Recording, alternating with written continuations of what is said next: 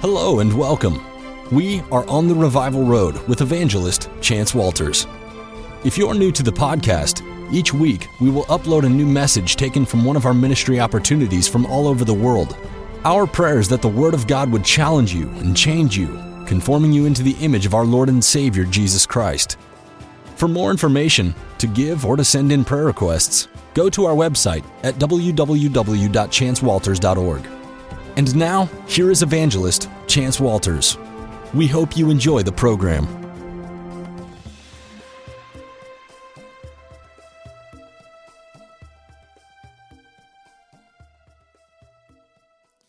God, I thank you that you're not restrained into an altar call, God, but you can move amongst your people however and whenever you see fit, Lord Jesus. And so, Holy Spirit, right now, we just open up our expectations. We open up our spirits, Lord, and we just right now say, Holy Spirit, whatever you want to do in me tonight, whatever you want to say to me, I just refuse to quench your Holy Spirit. So, will you just lift up a hand right now? If you're just willing tonight, just willing to allow the Holy Spirit to do something in you tonight. Because sometimes we're not willing. Sometimes we come to events like this and we our posture is like completely on guard and right now just I want us to open up ourselves right now to the Holy Spirit, whatever He might say, whatever He might do. You may feel like you've laid things down already and He's asking you to lay them down again. You feel like you've forgiven that person seven trillion times, and now it's eight trillion tonight. And so, right now, let's just invite the Holy Spirit to convict us, to provoke us, to stir us. Some of you tonight, there are going to be new passions dropped into you, fresh vision and revelation. So, God, we just thank you, Lord Jesus, that you're more creative than us. You're smarter than us. You know how to save this nation better than us. And so we yield our plans, we yield the prophetic words over our lives. And we yield everything to whatever it is that you want to do.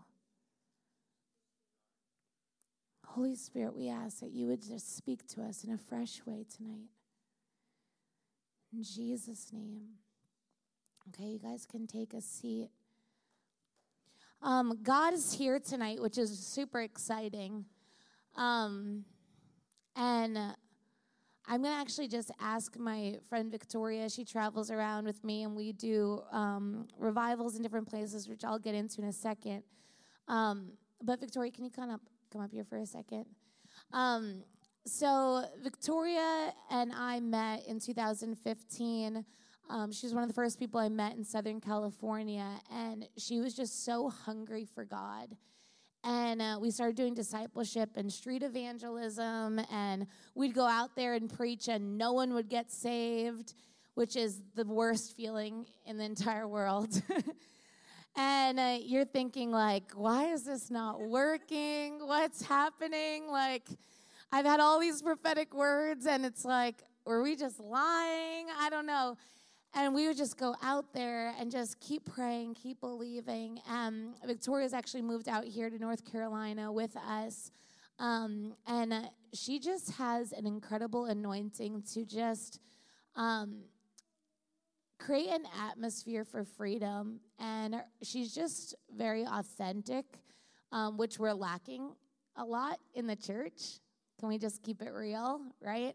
So I need to warn you, it's to get so real tonight, and you're to be like, she's not allowed to say that. We're not allowed to do that. Is this okay? I don't know. But we'll just go on their journey together. I'm either your best friend or offending you, and it's all good, right? So um, I'm to ask Victoria actually just to pray over you and just um, just worship and I never have message titles. and I never really write down full messages. And this is the first time where I actually felt like I had like a real full message to give to you. And I'm going to try to stick to it, which charismatics never do. Um, but the title of this message, which I've never had a title, is called You, However. And I believe that God is giving all of us, including myself, an invitation tonight. And so I just feel this burning expectation. I'm terrified a little bit about what's going to happen. But um, I'm just going to have Victoria sing. So right now, just just get into a posture of worship. Let's just lift up our hands right now.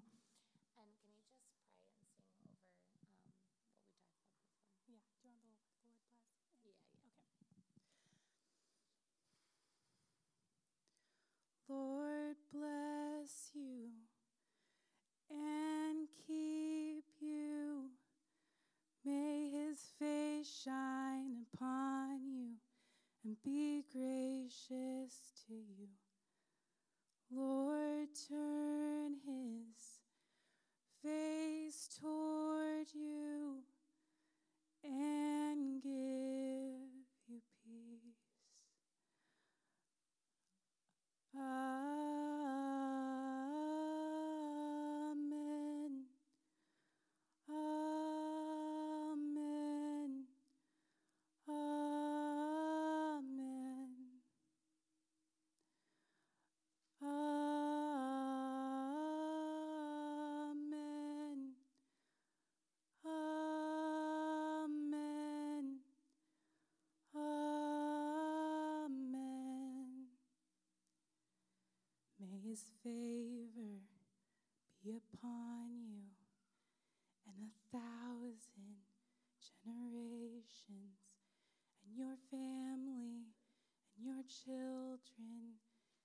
Children, and their children. May his favor be upon you and a thousand generations and your family and your children and their children and their children. Amen.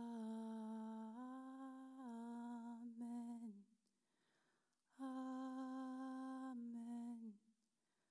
Amen.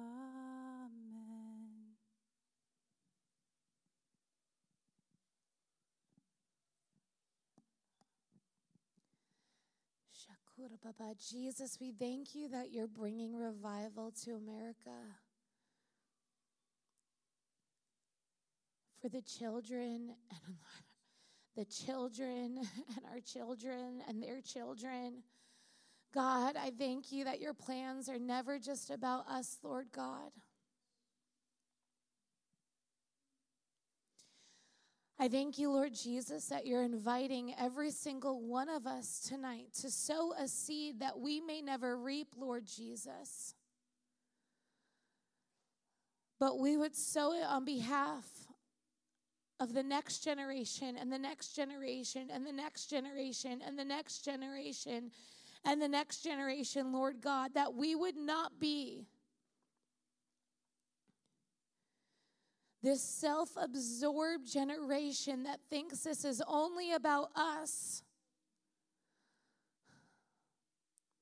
But for a moment tonight, I pray that we would tap into eternity and see throughout Scripture that every prophetic promise has been about generations.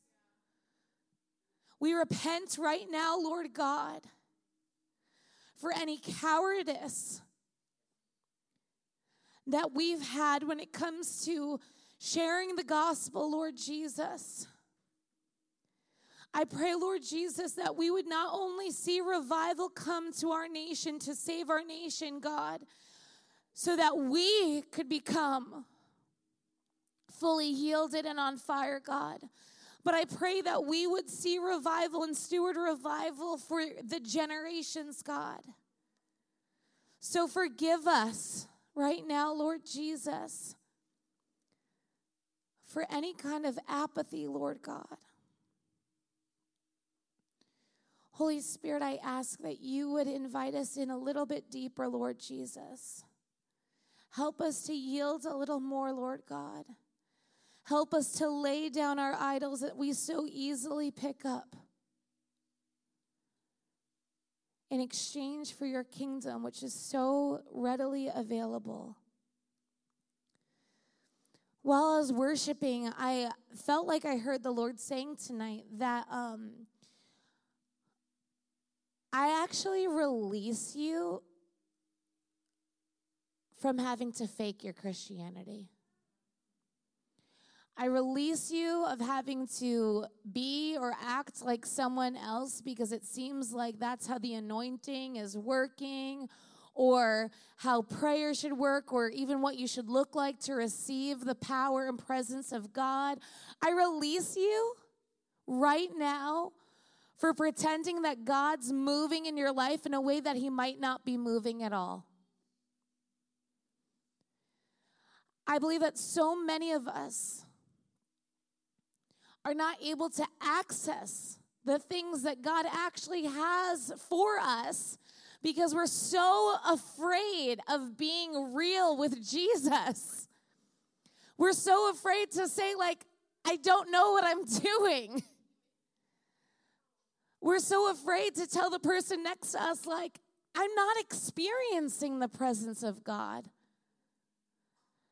I'm struggling when I'm reading the Bible.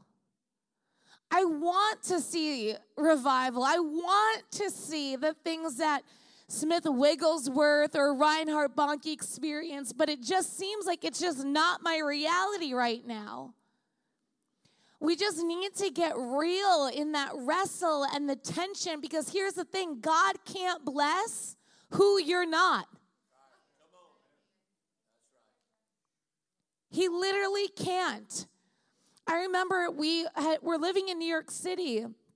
And I was seeing a bunch of people get saved on the streets. We were doing street evangelism. I'd gone to the Reinhard School. I was on fire, experiencing the presence of God preaching at the church that I was a part of in New York, and every single week we were seeing salvations. We moved to more services, things were exploding. And then through prayer and fasting, and I mean real fasting, not just like I'm not gonna go on and watch TV. I mean, like not eating food and setting apart time to actually consecrate myself. And where it hurts a little bit, Because sometimes we're so afraid to do things because we're like, well, that seems like legalism. But we don't realize that these spiritual disciplines are invitation to the very thing that we want. And so, through prayer and fasting and believing for revival in New York, and I believe this is a word for many of you, we are praying, we are decreeing, we are prophesying, we are petitioning, we are going out and sharing the gospel and backing up our prophetic words with actions and seeing sprinkles of fruit. And in prayer and fasting for New York, I had a vision. Now, how many of you are praying and believing and you're wanting God to show you what He's doing? Some of you? Okay. Like, you know that feeling where you're like, I just need to know what God wants me to do, and I'll do it, right? You're like, just say the word and I'll obey. I just need to know what you're doing. And it was like that real moment where I was like, I just need to know what God's doing. I just want to do whatever He's doing. So we're praying for revival in New York. And all of a sudden, I see a vision, clear as day. It was like a movie happening right before me, my first vision ever. So excited. And then all of a sudden, I see this picture of thousands of people being baptized. And it was wild, like absolutely crazy. People turning around and baptizing the person behind them. It was absolutely insane. And it was in Huntington Beach, California. And I remember thinking, that was really weird. Like, I don't know why I just saw that. And I came home from, I was at a conference, and I came home and I said to my husband, you know, I had the weirdest vision because I'm not from California, I'm from New York. Like you can kind of tell sometimes New York will come out a little bit. but I I'm not from California. I wasn't like praying or thinking about California. And the vision was so clear. And I shared it with my husband, and he said, Jesse, all week God has been speaking to me about California. And to be honest, I was really upset because I knew now that God was speaking. How many of you have heard God and he didn't say what you wanted him to say? okay, that's a good sign. That means you're actually hearing real God. Because some of y'all, God only sounds like whatever you want him to say, and he just grants all your wishes and wants you, he hates all your enemies, and he just wants to make you really rich. And chances are that's not God at all. you know, sometimes I go into church and they're like, this is the word for the year. And I'm like, oh, that is not the word. And people are going to be really upset when they find out what the word really is. And so God was like, we, we, we were feeling like God was saying, move to California. So we talked to our lead pastors. And here's just a little side note some of y'all hear from God a lot but you're not submitted to any spiritual authority. And so what happens is is you, you're kind of like a prophet renegade and you go around and you're not you're wondering why it's not working but i had to learn the hard way and it was a very long lesson and i'm still learning but there actually is an order to the kingdom of heaven and it doesn't look anything like america like god is actually the king and when you say that you believe in him and he's your Lord and Savior, and you believe that he died and rose again for you, and you want to believe in him and follow him, the bad news for you is, is you're no longer in charge. But the good news is, is you're not good at being in charge anyway. And so when he's the Lord, he's actually in charge of your whole life. Your finances. I hear people all the time they say, you know, God's provoking me to like really sow generously. And I'm like, He's asking you to sow what's already His? Like, two years ago, God asked me to give up a Jeep, a brand new Jeep Wrangler that I got, which took me four years to get. And we had three kids and one car, and that Wrangler meant more than just a Wrangler. That was like my freedom as a mom to leave the house. And God asked me to give it away after having it for three months. And I had to remind myself like, everything is His. You know, whether it's $5 or a Jeep. And when I decided to follow him and go on this journey of being forgiven for my sins and wanting to see him move in my life, I didn't realize that he was now actually in charge. And so we moved to California. We talked to our lead pastors, and they they said, you know, this is the Lord. We believe that this is the Lord. And it was so hard to leave. Like, and I, I want to tell some of you guys, it should be hard to leave when God sends you. Every time I've left, I've wept. Because you should be sowing in so deeply that it is a cut to the heart to go. You know, I think sometimes in our generation, we're like, God sent me, God sent me, and you're just offended and need to have a conversation.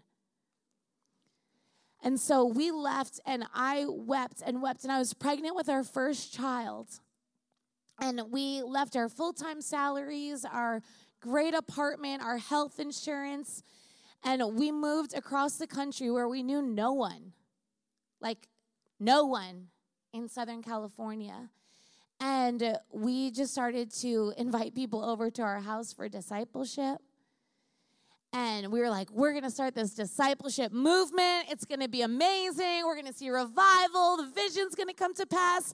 We gave up everything. I have a two month old baby. It's going to be insane. It's going to be wild. Like, we sacrificed. And we hear it all the time like, if you sacrifice, God's going to bless that sacrifice. Well, it might take a while. He will, but not as fast as we usually want him to. And the other thing is, he's going to test your motive. And that's the thing that we never hear from the prophets. He will bless you, but we never hear that he's going to check why. Why did you lay it down? Why did you do it? Why did you go for this thing or that thing, you know? So we were out there and we had four people in our house. we came from a big church preaching every week in New York City to four people in our living room. And I just kept crying and I was like, I hate this. I literally hate this. We would go out and I'd be like, Victoria, we're gonna go out to the pier and so many people are gonna be saved. No one. Like, not one person. And uh, we were just like, what is going on? We'd get prophetic words and words of knowledge. We were like, okay, we're going to go here and do this. And the words would all be wrong. And I'm just keeping it real with you because people talk about what we're doing now, but they don't realize that there's a journey that gets us to things, right?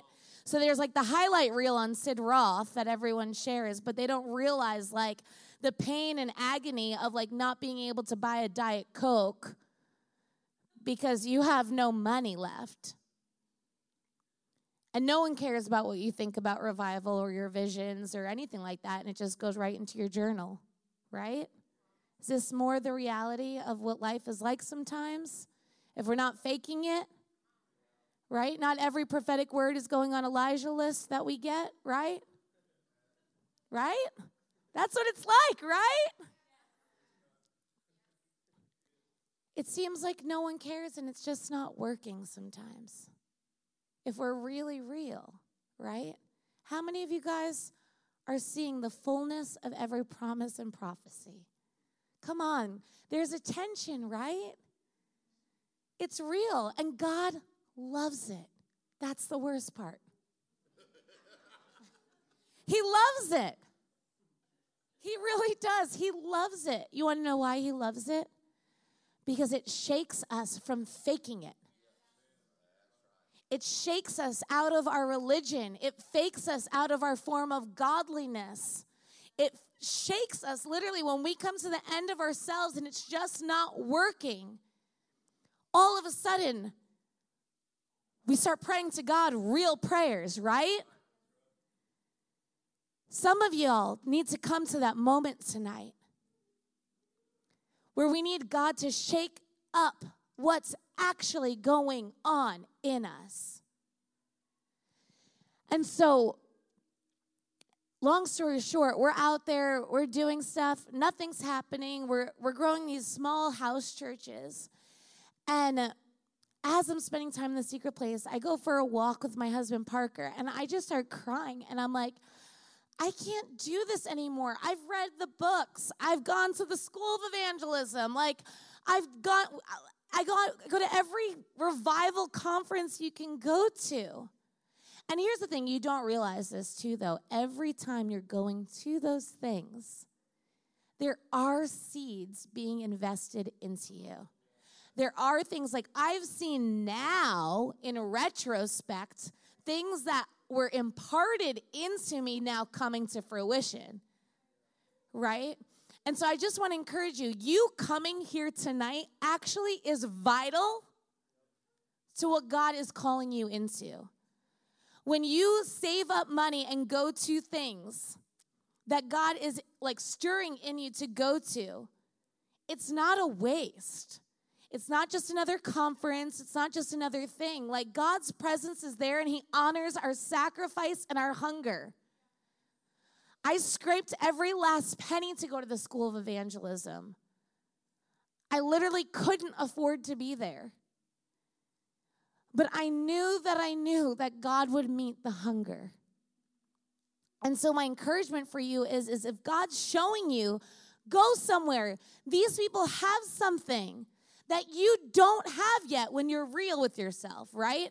So I was like, Reinhard Bonnke obviously has an anointing that I'm not walking in yet.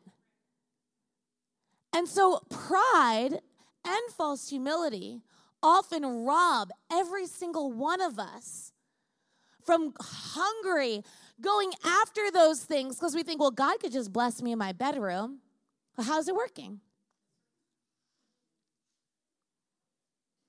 It doesn't work like that. Sometimes we have to move, we have to do things. I had to move to California while seeing fruit in New York. But it wasn't what God was doing. We want revival our way. It just doesn't work that way. I wish it did. And so we get to California, we're doing this. And then in 2019, I'm walking and praying with my husband, crying, and I just said, I can't keep preaching the gospel without power. I just like literally can't fake it anymore. I can't keep talking to the people who are discipling and talking about how many people are going to get saved. Like it's just not happening. So I just refuse to do it at this point. And I know sometimes we live in such a faith culture that we're like, okay, just keep believing, keep believing, keep believing.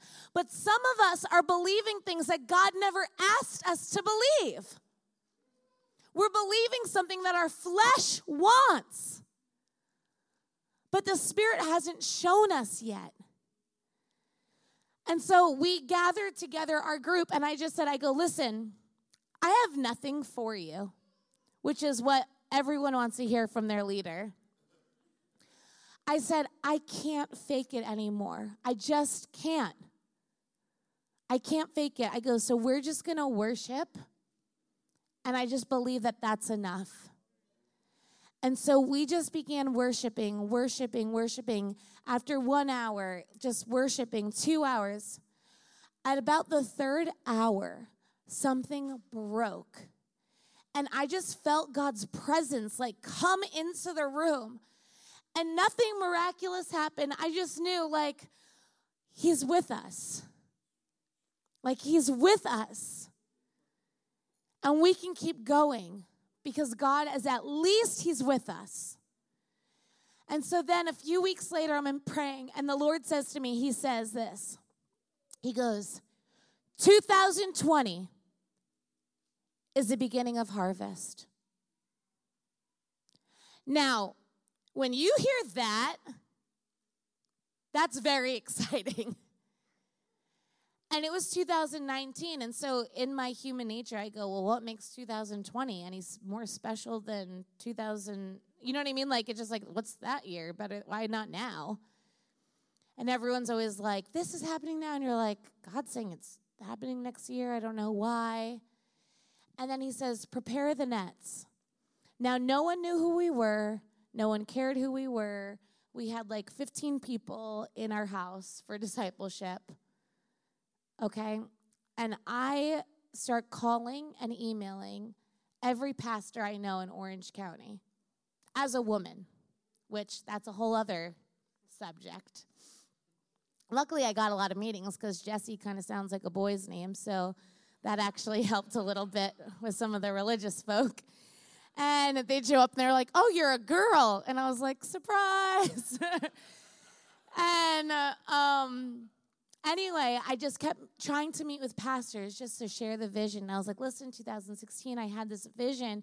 And the Lord told me, like, the harvest begins summer 2020, prepare the nets. And so we need to gather people to go out and share the gospel.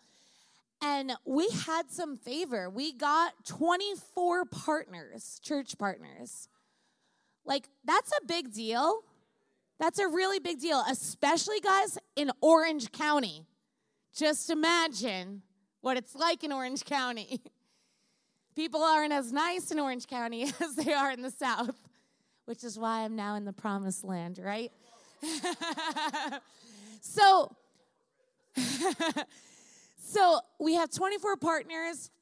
We're going to rent out the Hilton on PCH. We're going to do this evangelism conference. We're going to send people out into the US Open of surfing. It's going to be amazing. And then COVID happens. And I'm pregnant again with our third baby. And I'm like, okay, surely the Lord got his timing off because I'm pregnant and the whole world is shut down. And I don't know if you guys ever picked up a newspaper, but California had some of the most wild restrictions in this whole nation. And I'm like, did you put us in the right place? and so all of a sudden we go camping and we're living in my trailer and we're camping and I am 38 weeks pregnant in a trailer, which was not fun. And uh, I'm praying and we're fast. My husband's fasting. And uh, we're just like, okay, what are we going to do? What are we going to do? And the Lord says to me, and sometimes he's not like just like all excited about everything. he said, Jesse Green, I am not a liar. You continue.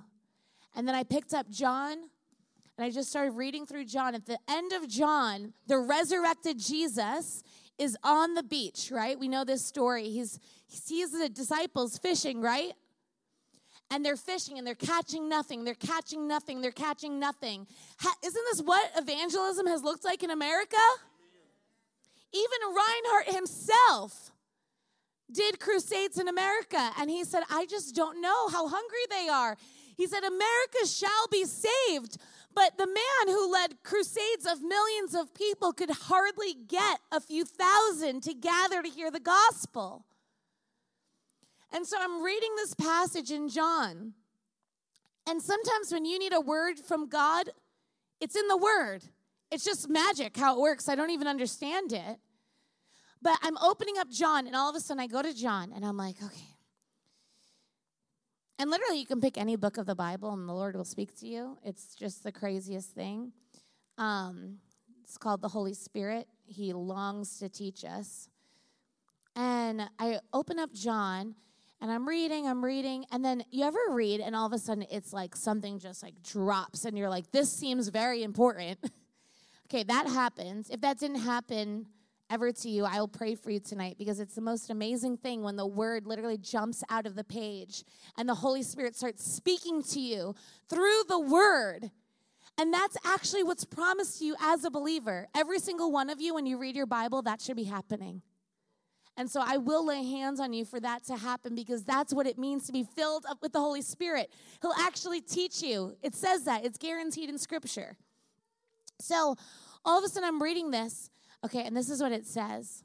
I love Jesus. He's so Jewish. I grew up in Long Island, so I know the Jewish community very well. And I'm like, he's so Jewish, like all the time. People sometimes miss the nuance of stuff, but I'm like, it's just funny. But anyway, um, John 21. After this, Jesus revealed himself again to the disciples by the sea. And he revealed himself in this way Simon Peter, Thomas, called the twin, Nathanael of Cana, in Galilee. By the way, this was not at all what I was going to preach about tonight, but this is where we're going. Simon Peter said to them, I'm going fishing. They said to him, We will go with you. Okay, I just want to stop right there for a second. This is John 21 3. Shakura Baba Jesus. Simon Peter said to them, I am going fishing. I believe that many of us say this all the time I'm going to do the thing that I think I'm supposed to do. I am going to lead revival. I am going to win the lost. I am going to lead worship. I am going to go to church. I am going to do XYZ. We say it all the time. And they said to him, We will go with you. Don't we see this in our country all over the place? A bunch of lost people leading a bunch of lost people.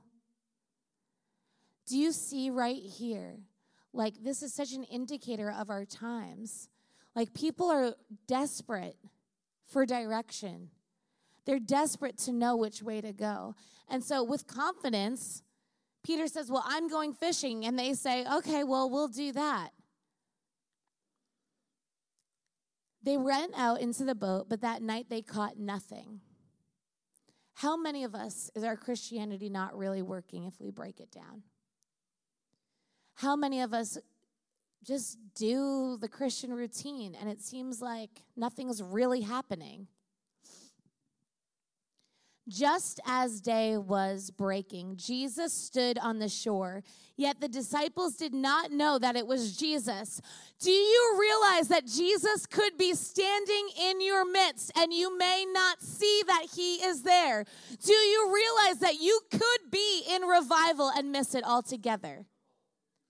Historically, that's happened in every generation. The church has missed revival in every revival in America. I don't want you to miss it. We are in revival. Guess what you don't need to pray for anymore? Revival. Guess what you need to start doing? Seeing it.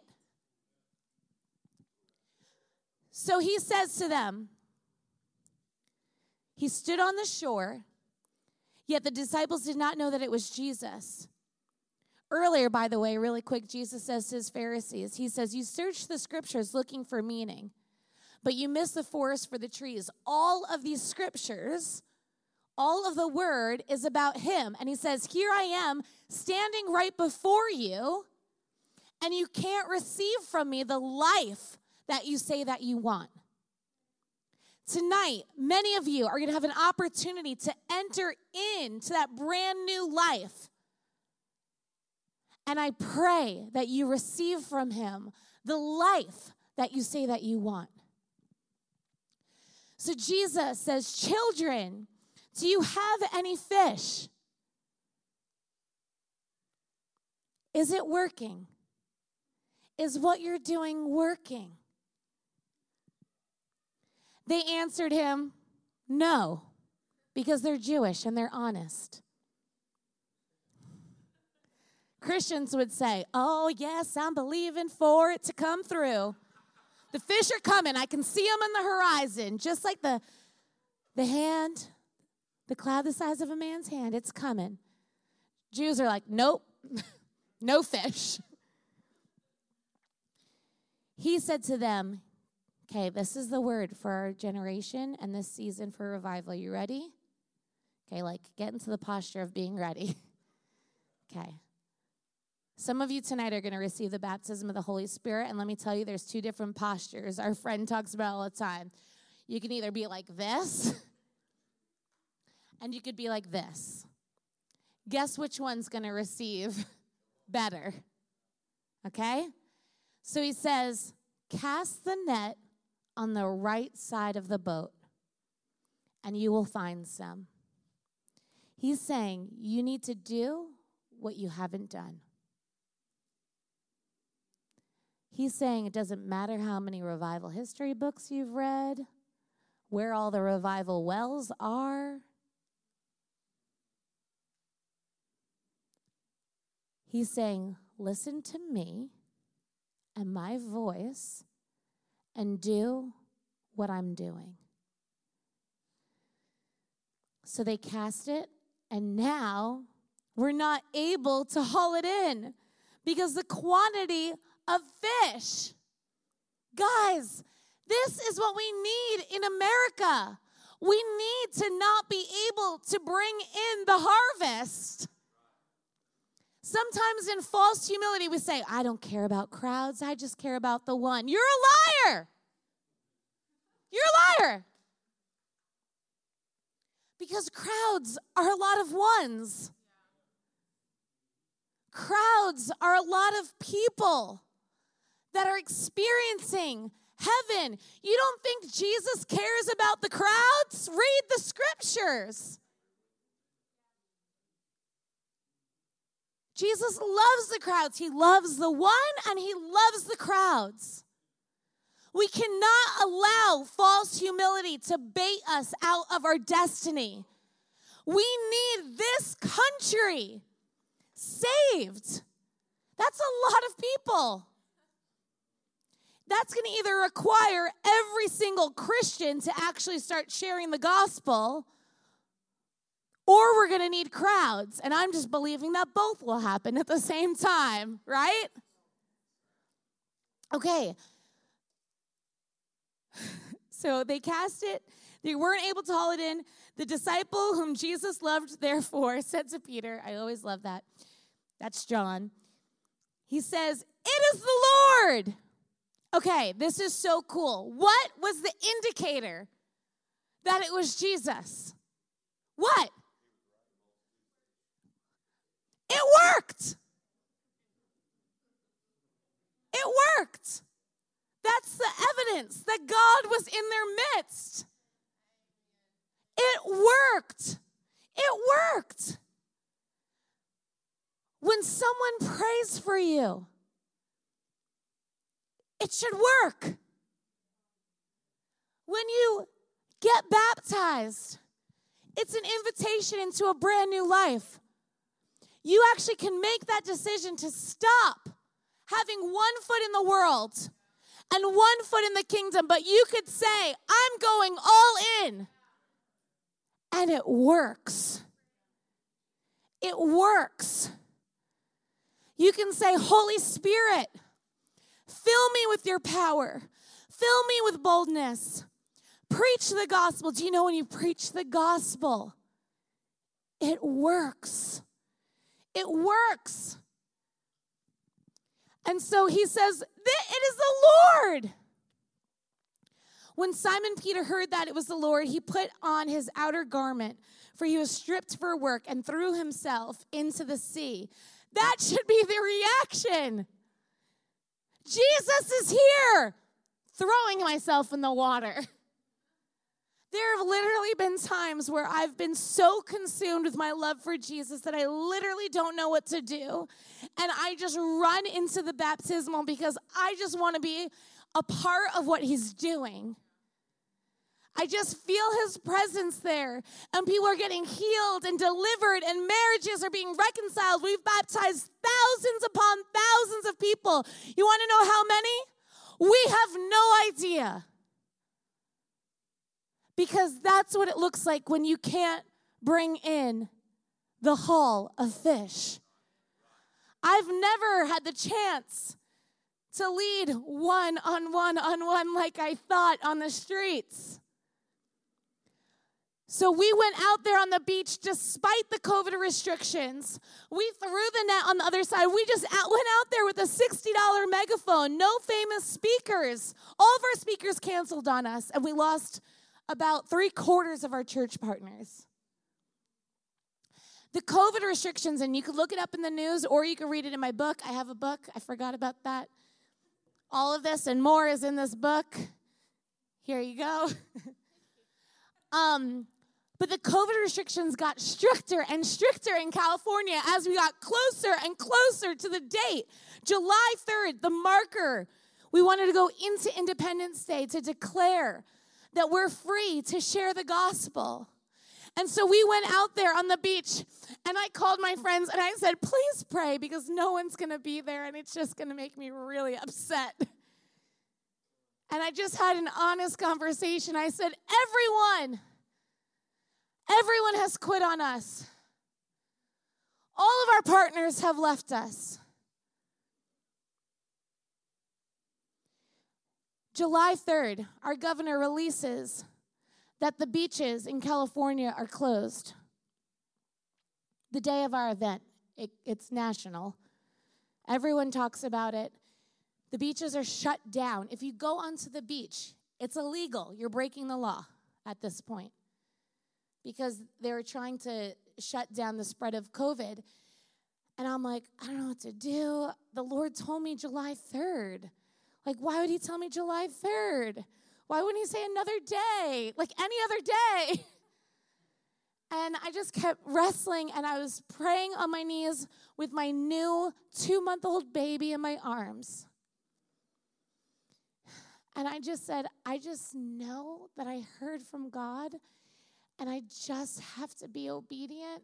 Literally, if I'm out there and I'm the only person and God told me to go to Lifeguard Tower 20, which is the furthest lifeguard tower from the pier where everyone is. So it's the furthest away from a crowd.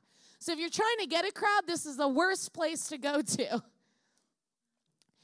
And a few of us went out there, and I'll never forget it. I walked out, and at first I saw 20 people that I knew. And my heart leapt. I literally was like, there's 20 people here. God's amazing. Because here's the thing when you see the first signs of a fish in your net, it's like maybe, just maybe, this is going to be it, right? And as we stood out there, the crowd started to gather. I the whole time I was the worst revivalist ever. I just kept saying, "I can't believe this. This is crazy. Why are all these people here?" crying and weeping. Why are they here? Why are they here? We had no live stream set up. At one point, I just gave Victoria my phone and I was like, just walk around with my phone. We had nothing. I go out and share the gospel, just a simple gospel. And people start running into the ocean to be baptized. Chaos breaks out, deliverances, healings. We weren't even praying for that.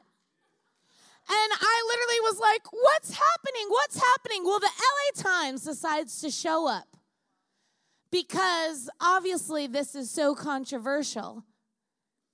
The LA Times shows up, and at this point, there's about 800 people on the beach, estimated. We tried to count from pictures, but it's really hard to tell. So we were guessing around 800 people are there. The LA Times shows up, and someone's like, LA Times is here, Jesse. And I'm like, oh no. And everyone, and they're literally saying this is the best part. They're like, who the heck is running this?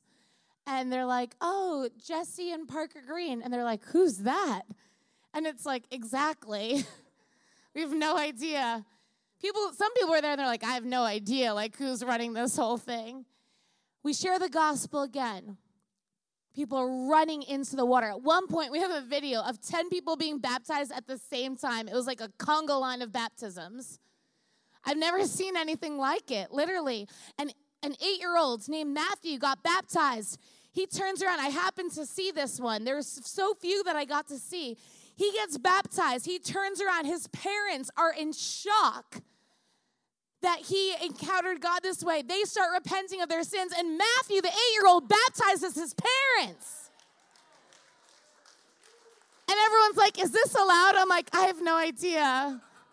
It's too out of control to even try to manage. And people are like, Well, how are you going to turn all these people into disciples? I'm like, I have no idea what I'm doing. I thought 10 people were going to be here. This is crazy.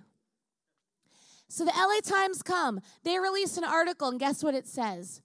Revival has broken out on the beaches of California.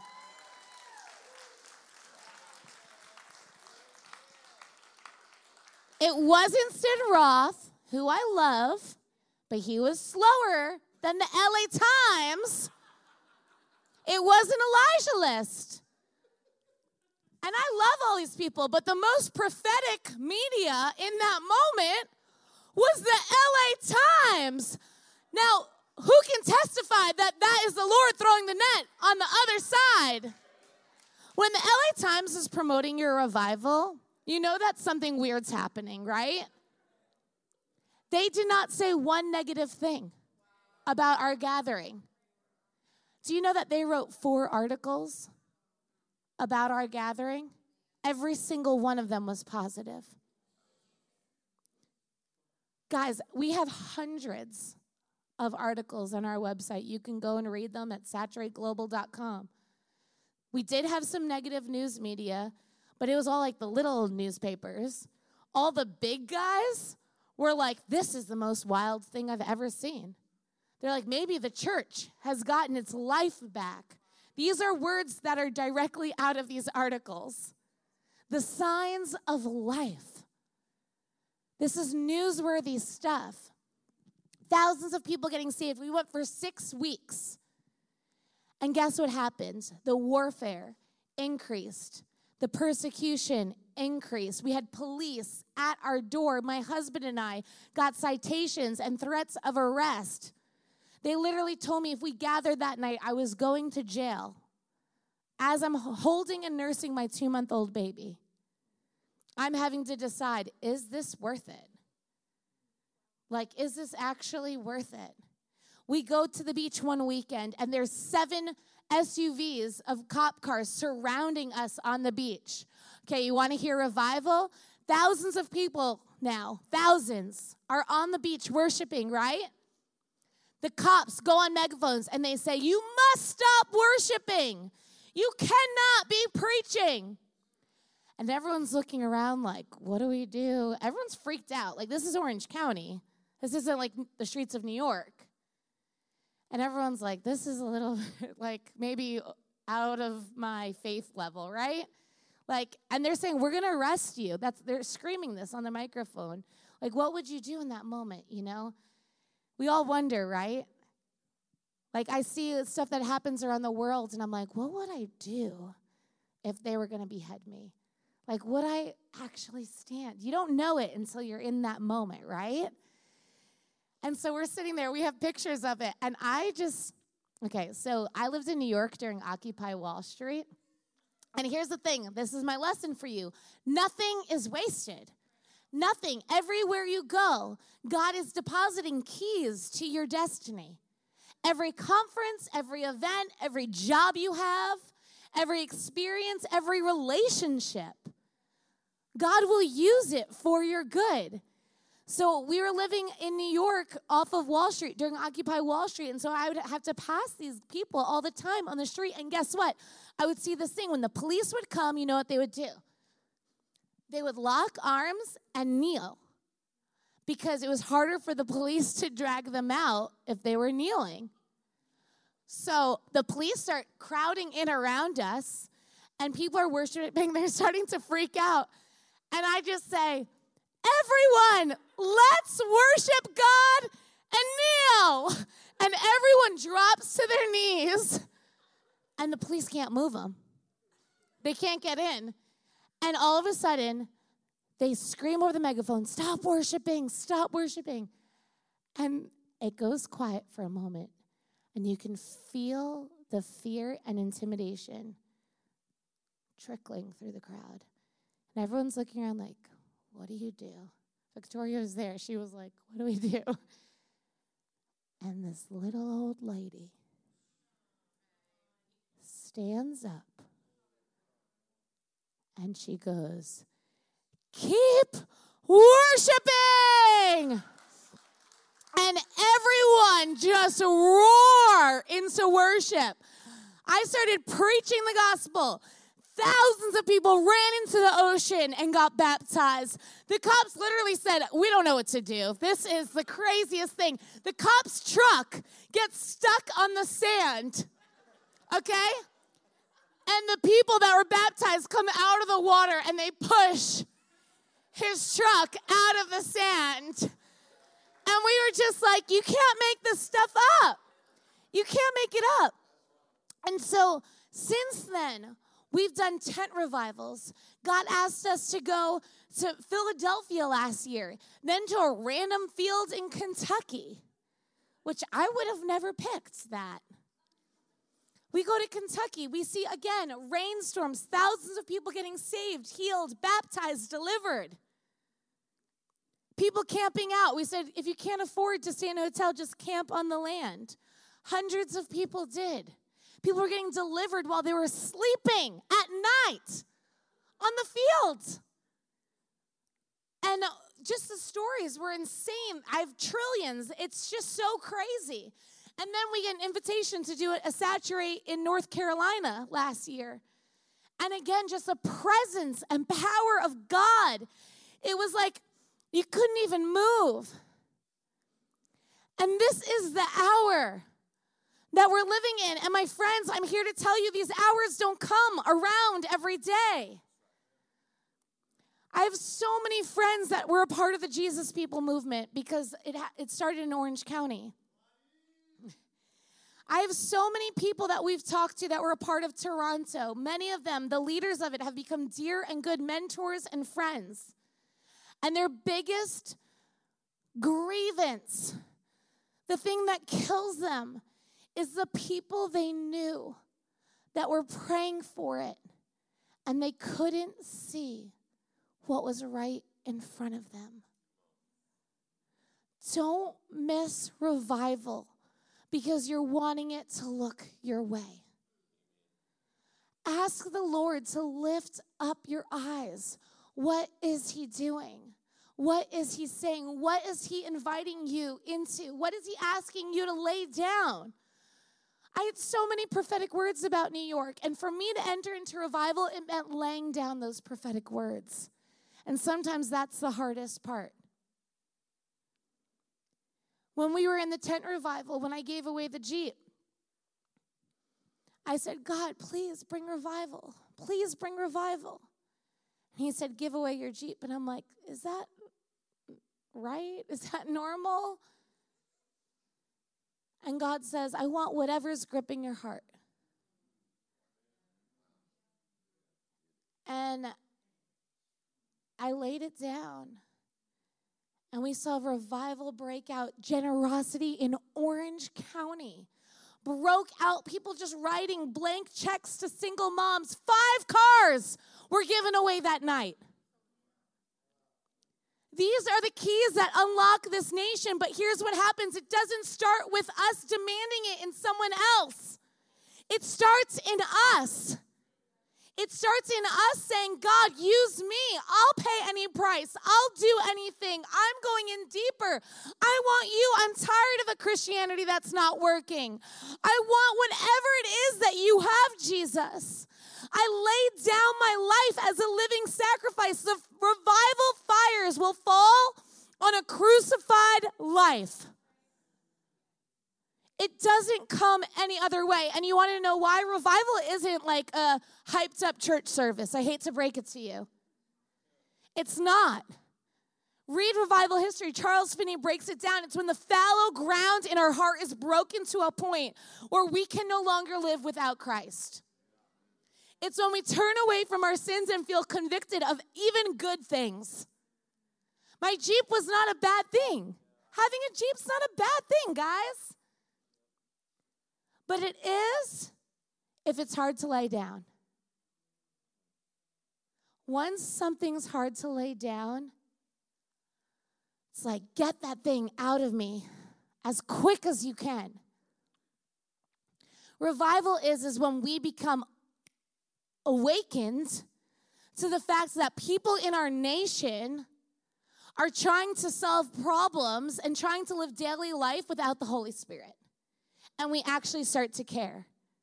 And we are so far removed from this reality right now in culture, let me tell you, that when people have a burden for souls, we think they're evangelists.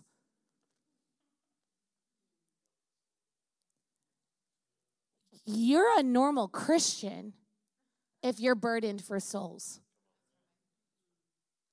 I hate to break it to you, but we have so deeply abdicated from the responsibility of preaching the gospel that we're like, well, that's just their anointing. Guys, no, that's like foundational discipleship. It's literally Christianity 101. Jesus literally says to his disciples, all of them, not just the evangelists, he sa- says to every single one of them, the resurrected Jesus, he says, As the Father has sent me, now I am sending you and you and you and you and you and you and you and every single one of y'all. And guess what? He gives them the Holy Spirit. It says he breathed on them to receive the Holy Spirit. Not to feel his presence. That's not why he gave them the Holy Spirit. It wasn't just for healing or a miraculous breakthrough, and the band can come up if they're still here. He didn't breathe on them to receive the Holy Spirit, to know that they were close to God. It says he breathed on them to receive the Holy Spirit so that they can walk in authority and forgive sins so that they could proclaim to people, like, listen, you don't actually need to have depression anymore, or anxiety, or suicidal thoughts, or your view of justice, or your view of injustice, or politics, or religion, or whatever it may be. You can be free of all of that because there's a new kingdom that's available to you. But you can only receive that kingdom, and there is a condition if you're born again. Some of you have not accessed this brand new kingdom and you're trying to do a Christianity that doesn't work. And because you've created some form of religious duty that looks like faith, but it's not faith altogether because it's not working. You need to receive from Him the life that you say that you want.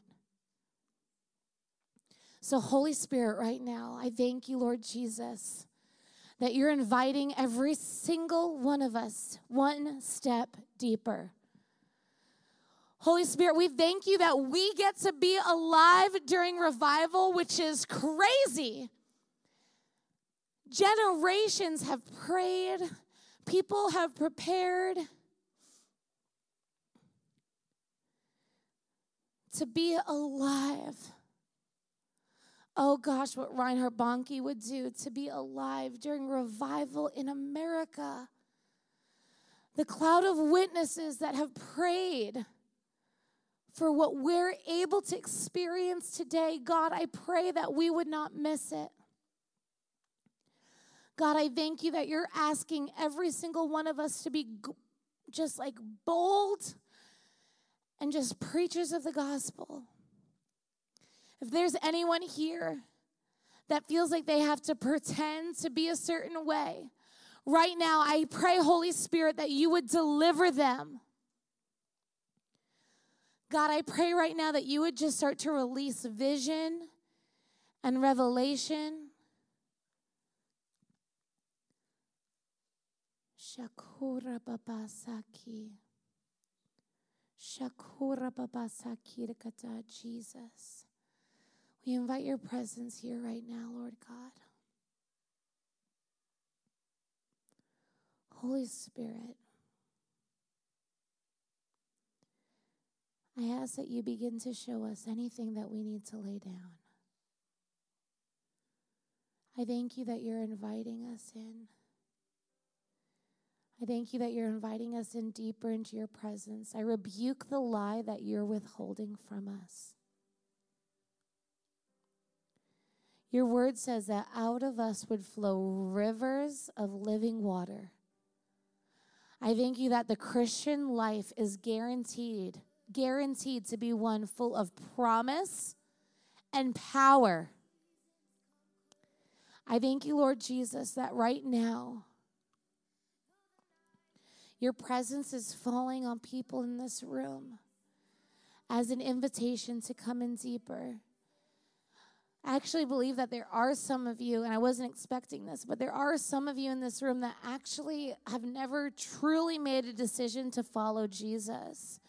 That this Jesus that I'm talking about is one that you've heard of, but you long to like know if he's really real. And I feel like I'm here from California to North Carolina to tell you that he is really real. He is actually like, he's alive.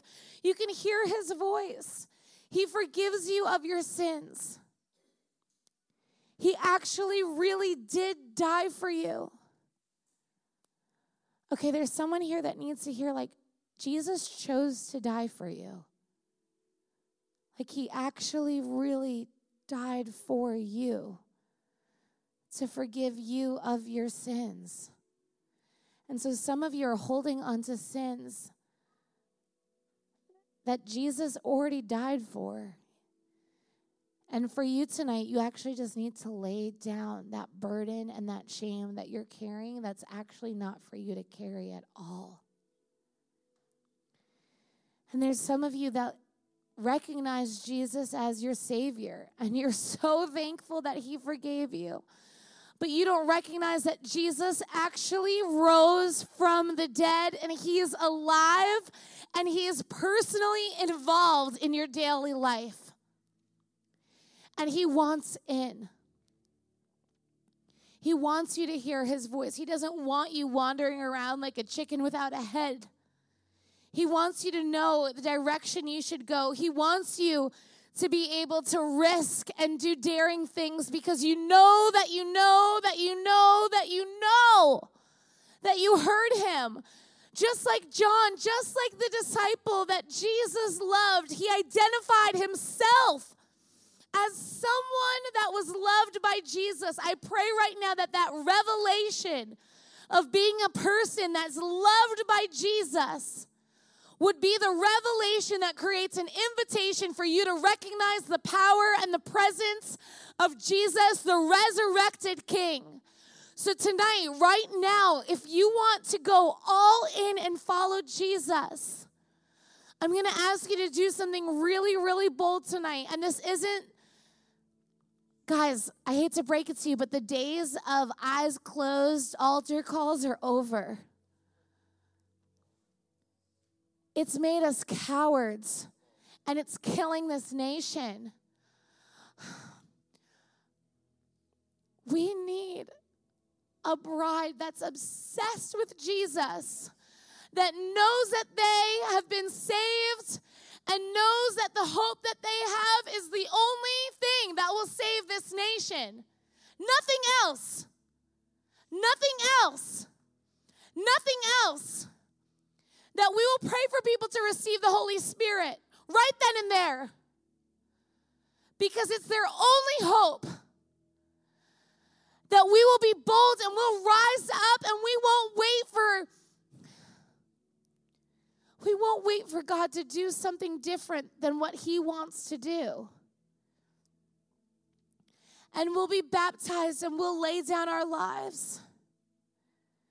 And so if you want to follow Jesus, if you want to actually live a life of love and power and preach the gospel and you're tired of faking it, and you actually want to put both feet into the kingdom that he says and promises and demonstrates, that kingdom that's available now, I want you to just stand up right now and just stand to your feet. Awesome, awesome, awesome. Thank you, Jesus. Thank you, God.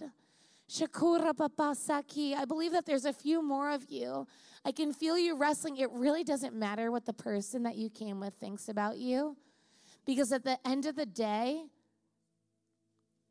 this is between you and the creator of the universe. like, the Lord that created the stars in the sky is inviting you in deeper. He's saying, Give me everything. And we're afraid to trust him. And yet he invents stars. And we think he can't pay our bills.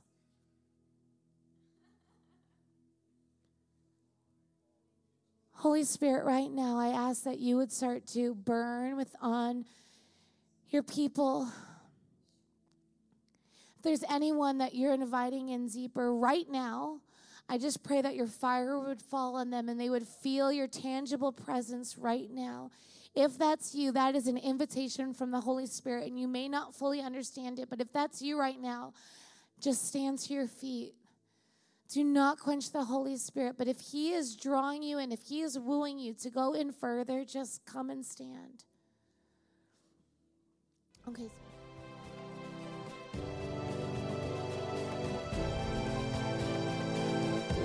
This program was made possible by the generous partners and friends of Chance Walters Ministries International. Until next time, we are on the Revival Road. For more information, Download our free ministry app or go to our website at www.chancewalters.org. Indeed, the best is yet to come.